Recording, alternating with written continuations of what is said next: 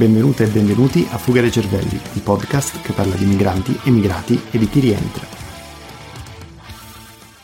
Ciao a tutti, oggi parlo con Alessia Anniballo che ho incontrato su LinkedIn dopo che ha scritto un post bellissimo di cui metterò anche il link nella didascalia dell'episodio. Parlava della sua esperienza da, posso dire, squattrinata magari in Italia, perché ci siamo passati eh, in tanti, io, io compreso. Mi piace molto parlare della storia di Alessia perché soprattutto lei è rientrata in Italia, sembra andare tutto bene, quindi dita incrociate, anzi le faccio un, un grossissimo in bocca al lupo per il proseguo della, della, del suo business, ma mi interessa molto sapere il passaggio da Italia, proviamo a vedere come va, estero, va bene, magari proviamo a riportare la mia, la mia esperienza, la mia professionalità in Italia e vediamo un po' come va. Poi lei è ancora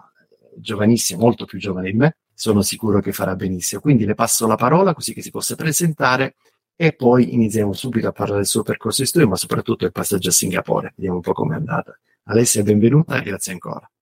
Grazie a te Mario per avermi qua e grazie soprattutto per questa introduzione. Mi presento anch'io così dico giusto due, due parole su di me, così gli ascoltatori possono, possono conoscermi un po' meglio. Da quando sono tornata in Italia mi occupo di consulenza e formazione aziendale, quindi a, um, precedentemente diciamo mi sono occupata di tante tante cose, ma adesso che sono tornata ho fondato un'azienda mia che si chiama The Ideas Lab e mi occupo appunto di consulenza e formazione aziendale. Cerco di portare le metodologie usate dalle start-up per innovare e risolvere problemi velocemente in aziende un po' più grandi e tradizionali, in modo che così possano rimanere competitive sul mercato e sfruttare queste innovazioni dal basso. Inoltre mi trovi proprio in un momento in cui sto lanciando un po' di vari progetti e quindi sono anche molto felice di, di parlartene. Um, ho lanciato da poco un tour che si terrà in sei città italiane per promuovere l'imprenditorialità femminile, queste metodologie in giro per l'Italia cercando di aiutare donne a validare velocemente le proprie idee e nuovi progetti imprenditoriali. E inoltre sto lavorando ad un progetto che sto validando proprio in queste settimane nel mondo della compravendita di attività commerciali. Quindi diciamo mi becchi proprio in un periodo molto, molto pieno di cose, molto, molto frizzante, ecco. Io sono originaria di Udine, in realtà sono okay. nata in Trento, anche se il mio accento ovviamente non è per niente campano, e la tutta la mia famiglia è di Benevento, ma io sono cresciuta a Udine. Ho fatto l'università lì, ho studiato Scienze Internazionali e Diplomatiche in Friuli Venezia Giulia a Gorizia e dopodiché quando ho iniziato a lavorare full time mi sono spostata prima a Roma, poi a Milano, poi a Barcellona, poi di nuovo a Milano, Malta e Singapore e adesso sono di nuovo a Roma. Okay. Senti, parliamo, non parliamo magari di, eh, di Milano e Barcellona che comunque non saranno state molto diverse dalla tua, dalla tua esperienza a Udine, ma passiamo a Malta e soprattutto a Singapore. Cosa ti ha portato là? Allora, in realtà a Malta c'ero stata già subito dopo la laurea perché avevo avuto, io ho fatto solamente la laurea triennale perché sono stata sempre una studentessa lavoratrice, quindi lavoravo part-time, a volte anche full-time e studiavo, quindi dopo tre anni super intensi perché poi sono riuscita a laurearmi comunque in tempo nonostante lavorassi, quindi sono stati veramente tre anni molto molto intensi in cui facevo, lavoravo, studiavo, facevo volontariato, scrivevo per dei giornali, quindi dopo tre anni così intensi sono andata per la prima volta a Malta perché volevo andare in un paese dove si parlasse in inglese e dove mm. ci fosse un clima comunque mite, quindi tutti andavano a Londra, io dicevo no, a Londra proprio non ci voglio andare, vorrei andare in un posto dove c'è il mare vicino e dove insomma il clima sia mite. Quindi ero andata lì a Malta a cercare dei lavoretti inizialmente mentre cercavo di uh, promuovere un mio progetto, io sono sempre quella dei progetti diciamo, e stavo lanciando un blog di storie positive di giovani italiani perché dopo aver vissuto tutta la mia vita in Italia, sentire un po' questo pessimismo, soprattutto per la mia generazione, devo dire, mi aveva un po' portato a domandarmi se qualcuno della mia generazione stesse facendo bene invece. Quindi avevo iniziato ad intervistare un po' di persone che o fossero um, founder di startup oppure che comunque lavoravano in certi settori specifici, eccetera, eccetera, fino a quando ho postato un post su Facebook e mi sono trovata il mio lavoro, il primo lavoro in assoluto così. Infatti, dopo aver postato questo primo post chiedendo in un gruppo se qualcuno avesse qualcuno da consigliarmi da intervistare, un giornalista molto famoso mi ha contattato e mi ha offerto un lavoro da caporedattrice per Startup Italia. Quindi io sono tornata in Italia con un lavoro, il mio primo lavoro, quindi la mia carriera inizia veramente per caso. Inizio a lavorare a Roma e dopodiché ci ritorno a Malta perché il mio fidanzato dell'epoca, marito attuale, aveva trovato un lavoro a Malta. Io ero in una fase di decisione uh, con il lavoro, in quel momento lavoravo a Milano, quindi dovevo decidere un po' che cosa fare. Avevo comunque un contratto determinato, ma volevo vedere cosa si fosse fuori dall'Italia perché appunto avendo studiato comunque scienze internazionali ho sempre avuto il pallino di andare all'estero. Quindi in quel momento lì ho detto, vabbè, il mio ragazzo sta a Malta, cerchiamo di raggiungerlo e vediamo che cosa fare. E lì è stata in realtà la mia prima esperienza da imprenditrice perché ho aperto partita I V A e ho iniziato ad organizzare eventi internazionali in giro per l'Europa. Quindi ho fatto il passaggio da dipendenza a tempo indeterminato a partita I V A a Malta, cercando di trovarmi clienti, tutto. Quindi è stato è stata un'esperienza molto bella sia dal punto di vista, diciamo, professionale che dal punto di vista personale, perché poi finalmente ho vissuto l'estero che tanto agognavo. Il passaggio a Singapore, dopo Malta, come l'hai vissuto? Perché per me è stato molto leggero, nel senso che Singapore, nonostante sia in Asia, nonostante sia una nazione che la gente crede che sia di madrelingua inglese, in realtà c'è moltissimo mandarino, per me è stato un passaggio molto leggero, perché Singapore è facile. Tu come l'hai vissuta invece? Io l'ho vissuta, devo dire, benissimo e malissimo allo stesso tempo, adesso ti racconto un po' meglio. Benissimo Vai. Nel senso che io non conoscevo Singapore prima di andarci, non c'ero mai mai stata. Io sono finita a Singapore perché la mia coinquilina dell'università si era trasferita lì. L'anno prima di decidere di trasferirci eravamo andati a trovarla a Kuala Lumpur e avevamo fatto un giro nel sud-est asiatico durante le ferie di Natale, così ci era piaciuto moltissimo. In quel periodo Malta ci stava un po' stretta perché Malta è comunque un isoletto di quattrocentomila abitanti con veramente poche opportunità di business, quindi in quel momento Malta ci iniziava a stare stretta. Lei si è spostata a Singapore e mi ha detto, guarda, se Kuala Lumpur non ti è piaciuta tanto per questi motivi, secondo me invece Singapore ti piacerà molto perché è tanto verde, pedonabile, ciclabile, una serie di cose che mi attiravano, e in più c'era l'hub tech di tutto il sud-est asiatico, quindi sia io che il mio attuale marito, lavorando nel mondo tecnologico, digitale, startup, quello sicuramente era un po' l'obiettivo, di trovarci un lavoro in un hub tecnologico e poi magari fare scuola con i, con i vari paesi circostanti, quindi sicuramente ci aveva attratto da quel punto di vista. E quando siamo arrivati, lasciando tutto di nuovo a Malta e cercando un po' la fortuna a Singapore, devo dire che dal punto di vista della città, la città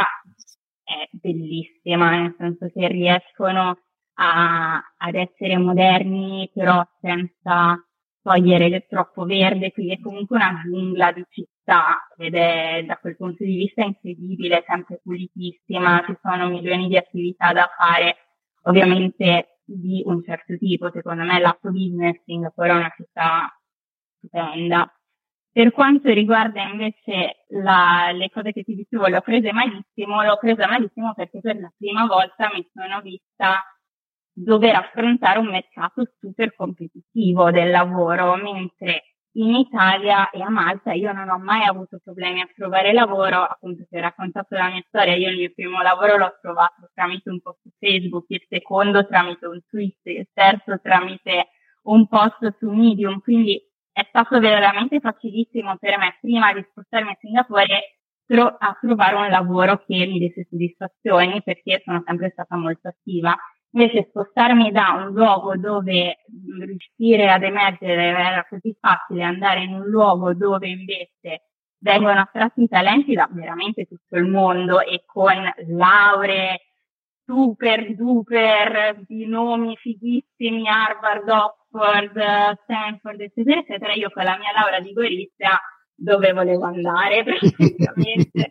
Quindi è stato veramente un colpo, i miei primi tre mesi a Singapore sono stati veramente un colpo, tanto che a un certo punto ho iniziato a farmi dei corsetti su Coursera gratuiti solo per il nome, solo per appiccicare un nome figo al mio curriculum, quindi ho iniziato a metterci Harvard perché avevo fatto un corso di tre settimane su Coursera in modo da farmi notare un po' di più. Quindi è stato veramente un impatto molto difficile perché la competitività a Singapore è gigantesca e secondo me questo non lo capiamo dall'Italia perché l'Italia non attrae così tanti talenti dall'estero, quindi secondo me trovare lavoro in Italia per assurdo è molto più facile, nonostante abbiamo tassi di disoccupazione molto alti, rispetto a Singapore dove la disoccupazione è bassissima ma è talmente tanto attrattiva che veramente tutto il mondo vuole andare a Singapore, quindi bisogna essere molto capaci, molto bravi, sia a far emergere le proprie capacità, ma anche poi sul lavoro bisogna tenere certi ritmi che non sono proprio banali, ecco. L'hai ritratta benissimo Singapore, perché io sono stato trasferito dalla mia azienda e come me in tanti, cioè in tanti che ho visto arrivare a Singapore, erano stati trasferiti. Infatti la, disoc- la famosa disoccupazione bassissima di Singapore è data da due fattori. Il primo, chi lavora in qualsiasi business di strada, ti parlo venditori di strada, eh, oppure eh, ristorazione o anche tassisti, ci sono delle agenzie che portano, molti sono indiani ad esempio, molti sono della, della vicina Malesia, molti arrivano là e quindi sono già in possesso del visto lavorativo. Per noi che veniamo trasferiti alle nostre aziende, l'ingresso a Singapore è facilissimo, arrivi là in mezz'ora, buongiorno, eccole il visto, però la rotazione, il cambio di lavoro che c'è a Singapore è molto diverso dal cambio di lavoro che ad esempio io ho visto sia in Olanda che qui a Tokyo. Qui a Tokyo se c'è una posizione aperta nell'azienda X, magari mi chiama l'edante e mi dice ma c'è questa posizione qui. A Singapore non accadeva perché molto spesso se il lavoratore o la lavoratrice andava via, venivano rimpiazzati da qualcuno che veniva dal quartiere generale e veniva di nuovo trasferito lì. Almeno il mio impatto quest'estate, infatti era, era un mercato del lavoro è stato un po' strano e la disoccupazione passa un po' in inganna perché non c'è bassa disoccupazione perché c'è molta richiesta, no, c'è bassa disoccupazione perché chi è lì è già arrivato in possesso di, una, eh, di un contratto di lavoro. Se vi sta piacendo l'episodio lasciate pure cinque stelle su Spotify o Apple Podcast. Se invece volete raccontare la vostra storia scrivete a info chiocciola fuga dei cervelli punto online. Grazie. Secondo me ci sono anche altri fattori, nel senso che sono molto bravi a cercare di dare lavoro ai propri cittadini, quindi ci tengono veramente tantissimo. Singapore è un po' una dittatura illuminata, diciamo, da quel sì, punto sì. di vista lì, quindi sicuramente sono riusciti a, ad avere la centralità del potere su un unico partito, però facendo del bene alla propria popolazione, quindi da quel punto di vista lì sono molto bravi secondo me. E poi c'è un altro fattore che tu non hai menzionato, il fatto che chi deve ottenere un visto a Singapore ed è nella nostra situazione, quindi expat, o lo ottiene come hai detto tu, e la maggior parte degli italiani tra l'altro a Singapore sono proprio come hai fatto tu, quindi sono espatriati tramite la propria azienda che li sposta da un paese all'altro, oppure come nel mio caso e pochissime altre persone che conosco che sono arrivate lì, hanno cercato lavoro in un brevissimo tempo perché poi il visto scade. In quel momento lì comunque ci sono dei limiti di stipendio che tu devi avere e ottenere per rimanere, quindi il visto dipende dalla quantità di stipendio che ottieni e soprattutto questo limite è molto alto. Il fatto che tu debba andare lì e richiedere una cifra parecchio alta e quasi sproporzionata anche al mercato, perché se dovessero prendere una persona che abita già a Singapore probabilmente pagherebbero molto di meno, già quel fatto lì ti, ti limita ad andare a Singapore, e però dall'altra parte Singapore ottiene un, una certa qualità di immigrati da quel punto di vista lì, quindi cerca di avere delle persone che abbiano delle qualifiche che possano ottenere certi livelli di stipendio in modo che poi possano ristendere anche nel paese, quindi sono molto virtuosi da quel punto di vista lì. Ovviamente dal lato del dipendente è molto difficile ottenere un lavoro perché devi puntare sempre più in alto, sia a livello di stipendi sia a livello di qualifiche. Sì, sì, sì. Che poi Singapore è una città molto strana perché tanta gente pensa ah, è, è, è ricca, quindi è cara. Però no, nel senso che, a parte l'affitto ad esempio, tu puoi trovare casette piccole. Ah, io pagavo circa millecinquecento euro, stavo benissimo, una casa in centro, stavo benissimo, condividevo con un'altra persona, sapevo perché il mio, il mio era un passaggio per poi finire qui a Tokyo, quindi sapevo che sarei rimasto poco, però millecinquecento in centro non è male. Quando sono andato a prendere il telefono e a fare il contratto telefonico, la regola diceva: non puoi vivere in una casa con più di otto persone e non puoi vivere in hotel. Questi erano i due estremi che avevo, non volevano dartela se facevi parte di una camerata di magari lavoratori carpenteria, la, tassisti, insomma gente che ha questi contratti molto brevi, oppure se facevi parte di un'elite tale da poterti permettere di vivere sempre in hotel e quindi eri, eri sbilanciato dall'altro lato. Quindi volevo gente, dico normale, nel senso che gente che prendeva casa e comunque che faceva una vita normale rispetto ai loro ritmi. Volevo giusto confermare che a Singapore ci sono tante differenze enormi tra, tra i stili di vita di popolazioni diverse, nel senso che c'è una fascia di popolazione che è ricchissima, ci, penso Singapore abbia la più alta densità di milionari o miliardari al mondo, una cosa veramente enorme, e dall'altra parte però ha tutte delle fasce di popolazione che invece sono, o come li chiamano loro, domestic workers, oppure foreign workers, che sono le persone che danno assistenza in qualche modo, quindi domestic workers danno assistenza alle famiglie, quindi sono persone che stanno in famiglia, puliscono le case, spesso aiutano con i bambini, eccetera, eccetera, perché tutta la fascia invece di popolazione, spesso che viene da paesi indiani, Bangladesh, Pakistan, eccetera, che invece si occupano di costruire le milioni di case che vengono costruite a Singapore ogni giorno, quindi ci sono molte sproporzioni e disuguaglianze spesso sia tra immigrati, che appunto io sono un'immigrata ma ovviamente vivo in modo completamente diverso da un immigrato che viene dal Pakistan e che costruisce le case, così come ci sono disuguaglianze nella stessa popolazione di Singapore, quindi ci sono persone singaporeane che vivono in modo veramente extra lussuoso e ci sono persone a Singapore, singaporiane sempre, che invece vivono quasi ai margini della società, quindi sicuramente se uno la vede da fuori e la vede per uno o due giorni sembra tutto molto luccicante Singapore, poi però una volta che vai a scavare ci sono comunque queste disuguaglianze enormi che si vedono ancora di più, perché veramente vedi la Ferrari che passa e quelli al Kopitiam che si mangiano il polletto da un euro, quindi le vedi proprio davanti ai tuoi occhi, se ci fai caso. Sì, guarda, io ricordo che ad esempio quando, mi, quando l'azienda mi ha trasferita a Singapore, il mio capo ridendo mi ha detto: Mario, abbiamo la migliore assicurazione de- della nazione, se, se starnutisci facciamo arrivare l'elicottero per prenderti. Però, però lo stesso capo mi ha detto: guarda, vai a vedere il reservoir, che sono delle, degli acquitrini enormi con, con le giungle, ci sono le scimmie, ci sono i reti, è bellissima. Per... E quando vai a vedere questi reservoir che sono al confine con la Malesia, insomma un confine un po', eh,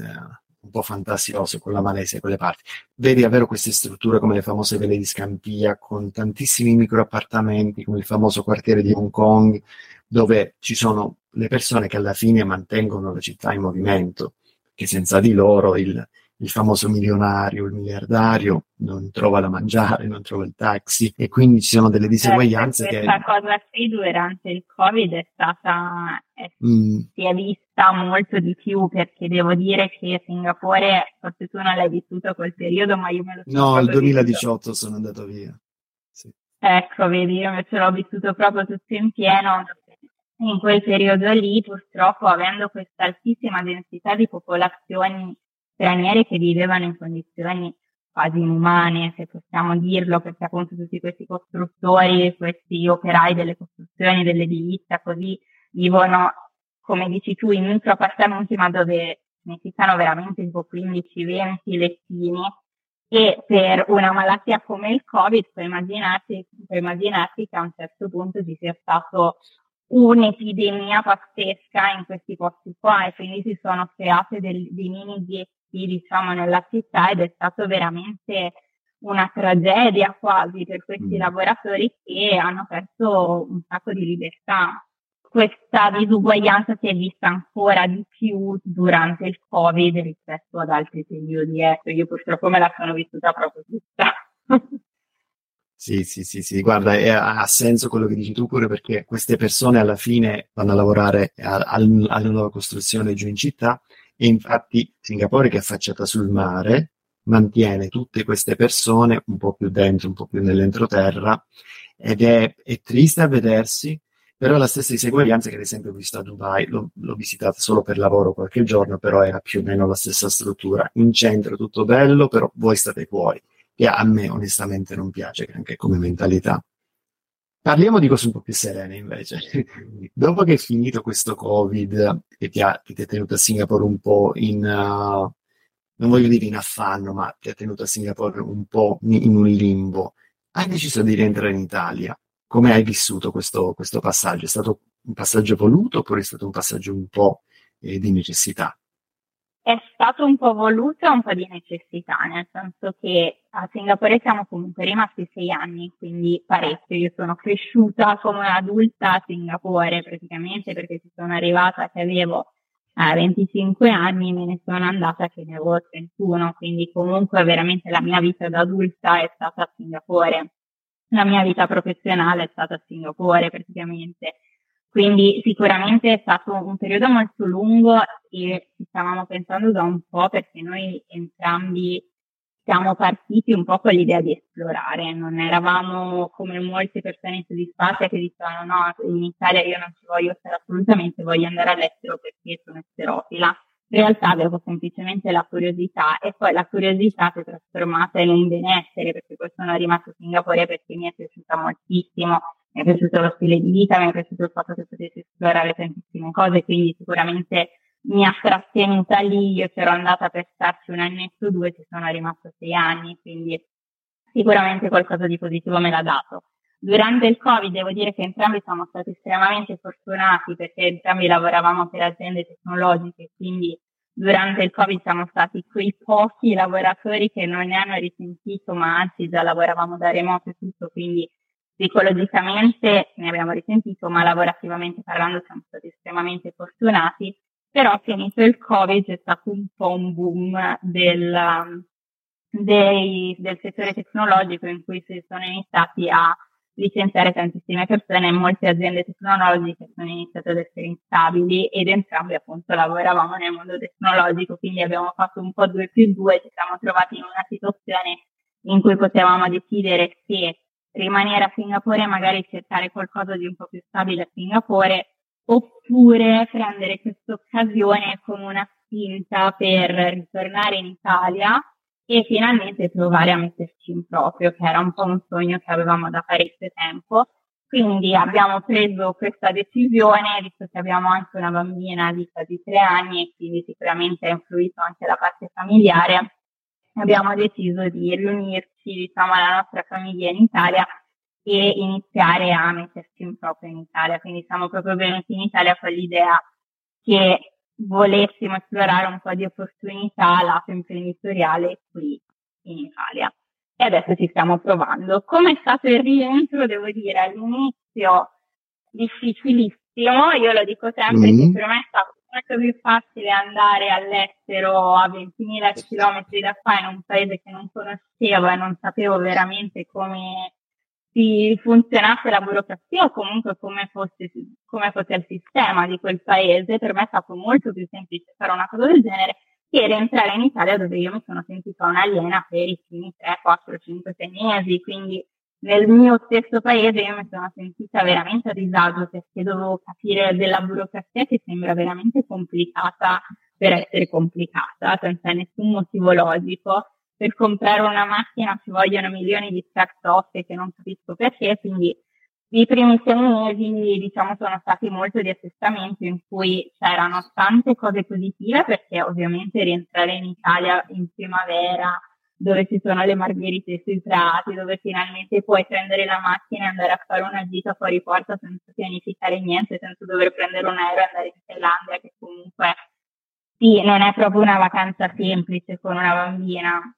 Quindi abbiamo sicuramente goduto di tantissime cose positive dell'Italia che mi mancavano e non sapevo che mi mancassero, onestamente. Quindi tutta la parte di paesaggistica, tutta la parte di, vabbè, ovviamente la famiglia, gli amici, tutte quelle cose lì, ma anche piccole gioie quotidiane. Adesso, per dirti, qua sotto casa conosco tutti i commercianti, qua sotto mi salutano, fai la battuta, comunque mi sento a casa in qualche modo.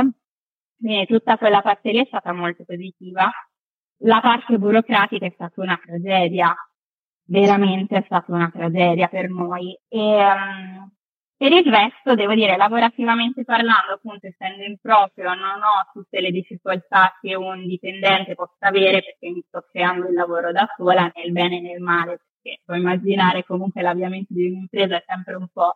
lento, però sicuramente è una cosa che mi emoziona molto, quindi spesso non dormo la notte perché devo pensare alle cose, oppure appunto facendo così tante cose e ave- avendo la fortuna di avere un network molto forte, perché in Italia, avendo lavorato come giornalista o comunque organizzando eventi precedentemente, questo network era molto forte prima che me ne andassi ed è ritornato ad essere così forte, quindi io parlo e ho un network di persone molto interessanti che mi supportano, che cercano di crearsi le opportunità con me. Da quel punto di vista io sono veramente molto fortunata, perché vedo che altre persone magari che tornano dall'estero con network un po' meno forti,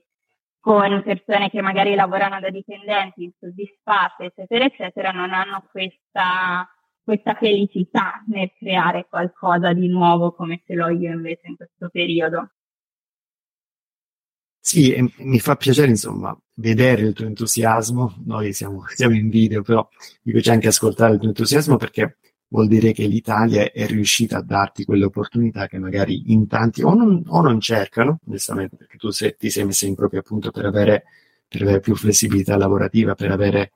eh, per, per gestire da te i tuoi tempi e, le tue, e i tuoi progetti, ma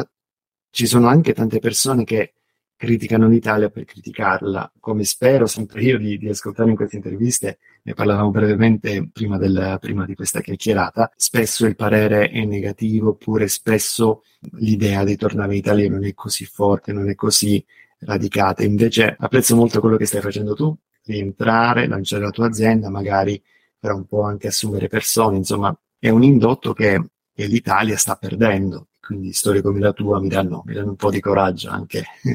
anche in, in ottica dei, di questi incentivi che saranno limitati, saranno troncati in qualche modo ancora. Qua stiamo registrando il fine ottobre duemilaventitré, ancora non sono stati pubblicati in Gazzetta Ufficiale gli esiti di questa riforma del cosiddetto rientro dei cervelli, che immagino andrà anche a toccare un po' te. Allora, sì, probabilmente no. In Italia non si sa mai, quindi al momento dicono che chiunque sia rientrato anagraficamente prima del trentuno dicembre duemilaventitré non sarà toccato. Io sono to- tornata a inizio anno, quindi comunque ah, in primavera, quindi non dovrebbe toccarmi, perché io già fiscalmente sono residente in Italia. Invece quelli che verranno probabilmente toccati o che ancora non si sa sono coloro che sono rientrati nella seconda metà di quest'anno, perché fiscalmente sono ancora residenti all'estero e il loro primo anno fiscale in Italia sarà duemilaventiquattro, oppure coloro che magari stavano già pianificando il rientro per l'anno prossimo in vista di questi incentivi e invece dovranno o rinegoziare il tutto se sono dipendenti, appunto, oppure proprio non tornare. Io comunque conosco già un po' di persone che mi hanno scritto dopo il mio post LinkedIn e hanno detto che non torneranno. E quindi sta, sta, già, sta già mettendo i, i, le sue vittime questa, questa nuova normativa. Guarda, il mio punto di vista è molto semplice. Se si vuol cambiare una legge, la si cambi, ma che si diano delle date chiare. Non si può lasciare persone, famiglie in balia di, una, di un cambiamento importante, perché cambiare nazione è, è pesante, non è, è bello, ma è faticoso, perché devi aprire il conto corrente, devi aprire, ma devi prendere le carte di credito, devi iscrivere i bambini a scuola, insomma ci sono tante, ci sono tanti processi da seguire, e quindi non, la cosa che non mi piace davvero è questo, questo dubbio che si è instillato in, in tante persone come, ne, come me, come te, che vivono all'estero. Io non sto terrificando di niente, però persone che vivono all'estero e dicono: ma effettivamente sì, devo accettare un taglio allo stipendio, questi incentivi me lo fanno digerire meglio, ok, si può tornare. Quindi vedremo un po' come andrà, però non ne voglio ancora parlare perché si tratta di bozze, si tratta un po' di voci, quindi per ora, per ora meglio di no. Alessia, mi piacerebbe chiudere con uh, un altro punto positivo. quali consiglio daresti a tante, parliamo di, parliamo di donne, perché anche questo è uno dei, dei punti che stai toccando con col tuo lavoro con The Ideas Lab, ma parliamo di ragazze o, o anche donne un po' più grandi, magari mie coetanee sui quaranta, che vivono all'estero adesso, che magari pensano di rientrare in Italia, però il, chiamiamolo sessismo, chiamiamole poche opportunità, chiamiamolo, chiamiamolo infrastruttura non eh, accogliente per il business guidato da donne, ma anche parliamo a donne che stanno pensando di emigrare perché credono di non poter avere opportunità come quella che ti stai ritagliando tu. Quali consigli daresti a loro di dire, guardate, restate in Italia o tornate in Italia, perché l'opportunità, se si vuole, la si crea? Bellissima domanda, molto complicata, ci verrebbe secondo me un'ora di podcast o anche di più solo per smarcare tutti questi punti. Io vedo ogni problema come un'opportunità da risolvere in questo momento, quindi qualunque cosa che mi fa innervosire per qualche motivo lo vedo come un'opportunità di business o un'opportunità di miglioramento, forse perché vengo da una regione come il sud-est asiatico dove veramente non avevano niente, hanno tirato su il mondo intero, quindi sicuramente ho una visione molto molto diversa rispetto a chi magari ha visto l'Italia eh, che splendeva nella generazione precedente e a noi ci hanno dato le briciole forse, quindi ovviamente se vedi come eri prima e come sei adesso ti senti male, giustamente. Però io che sono stata in una regione dove veramente non hanno quasi nulla, non hanno mai avuto nulla, sono, ancora adesso comunque se vai in Vietnam, in Cambogia, sono paesi estremamente poveri, che però stanno avendo una crescita esponenziale proprio perché la gente fa di qualunque opportunità un business, e questa cosa mi è piaciuta da morire, questa cosa me la sto riportando indietro, e quindi ogni volta che vedo che in Italia qualcosa non funziona, ci penso e voglio trovare una soluzione. Per dirti, stavo cercando un'attività in vendita da comprare perché volevo fare una catena di asili in Italia quando sono tornata, e guardando come si acquisiscono le aziende già esistenti qua in Italia ho visto che c'erano diversi problemi nel processo, e invece di abbattermi in qualche modo ne ho fatto di questa un'opportunità. Adesso sto cercando di creare qualcosa per migliorare questo aspetto qua, quindi dell'intermediazione e di definire insomma tutta la parte di compravendita. E secondo me, se non hai questo tipo di mentalità, in Italia non ci puoi stare in qualche modo bene, perché devi cercare o di appiattirti e quindi accettare quello che ti danno, perché lo vedevo anche in molti commenti che mi hanno fatto quando io sono ritornata in Italia, dicevano ma cosa ci torni a fare, c'è quell'insoddisfazione, qua gli stipendi sono bassi. Sì, è vero, e sicuramente ci sono milioni di cose che io non posso fare, che devono andare a risolvere quei problemi là, però dall'altra parte siamo talmente indietro sulla digitale, siamo talmente indietro su certi aspetti della vita quotidiana quasi, che ogni volta che vedo questi problemi mi gaso a bomba, perché penso che ci possano essere milioni di opportunità per risolverlo, quindi avere una mentalità del genere, essere un po' intraprendenti sia in Italia che all'estero sicuramente aiuta. Se si vuole andare all'estero, secondo me, innanzitutto è un'opportunità fighissima che consiglio a tutti, semplicemente per il fatto che finché sei in Italia vedi solamente l'aspetto italiano. Ad esempio, io prima di andarmene in Italia ci pensavo che magari avrei voluto di più di stipendio, ma non sapevo quanto di più potessi ottenere, per dire una scienza. Nel momento in cui sono andata all'estero non solo ho visto che si poteva guadagnare molto di più, ma anche ho visto come le persone lavoravano e come a livello internazionale in un ambiente multiculturale si può lavorare, quindi semplicemente una cosa del genere ti dà talmente tante capacità che poi ti puoi riportare indietro, che secondo me ne vale la pena solamente per quello. Però ovviamente bisogna essere molto intraprendenti anche in quell'aspetto lì, perché come dicevo, nel momento in cui vai in città che sono estremamente competitive, devi farti strada a gomitate, devi avere questi gomiti belli forti per spingere le persone, per emergere tu, quindi sicuramente bisogna essere intraprendenti, sia se si sta in Italia sia se si va all'estero. Questo, questo è, la, è il mio punto di vista, bisogna vedere ogni problema come un'opportunità. Hai messo in piedi tanti esempi, ma soprattutto una cosa molto bella che tu hai fatto è che questi esempi poi li, li puoi supportare con la tua esperienza corrente, non stai parlando per parlare, ma stai facendo la coach, perché ti piace fare la coach, ma stai parlando di esperienza vissuta sulla, sulla tua pelle, quindi questo ti fa onore. Ti faccio un grossissimo in bocca al lupo per, per tutte queste idee di business che hai. A quella della Sidi, fammi sapere che semmai in futuro dovessi, nel futuro più vicino dovessi tornare con la bambina piccola, poi magari ne potremo parlare. Però ti faccio anche un grosso in bocca al lupo per continuare a scrivere su LinkedIn, perché hai, hai scritto un post molto bello. E secondo me hai una voce che in tanti, nella mia posizione, quindi italiana all'estero, ma anche italiani che amano lamentarsi dell'Italia, possono, possono leggere i tuoi contenuti con piacere e sicuramente magari farsi, farsi un'idea un po' più serena. Grazie a te e crepi per l'in bocca al lupo.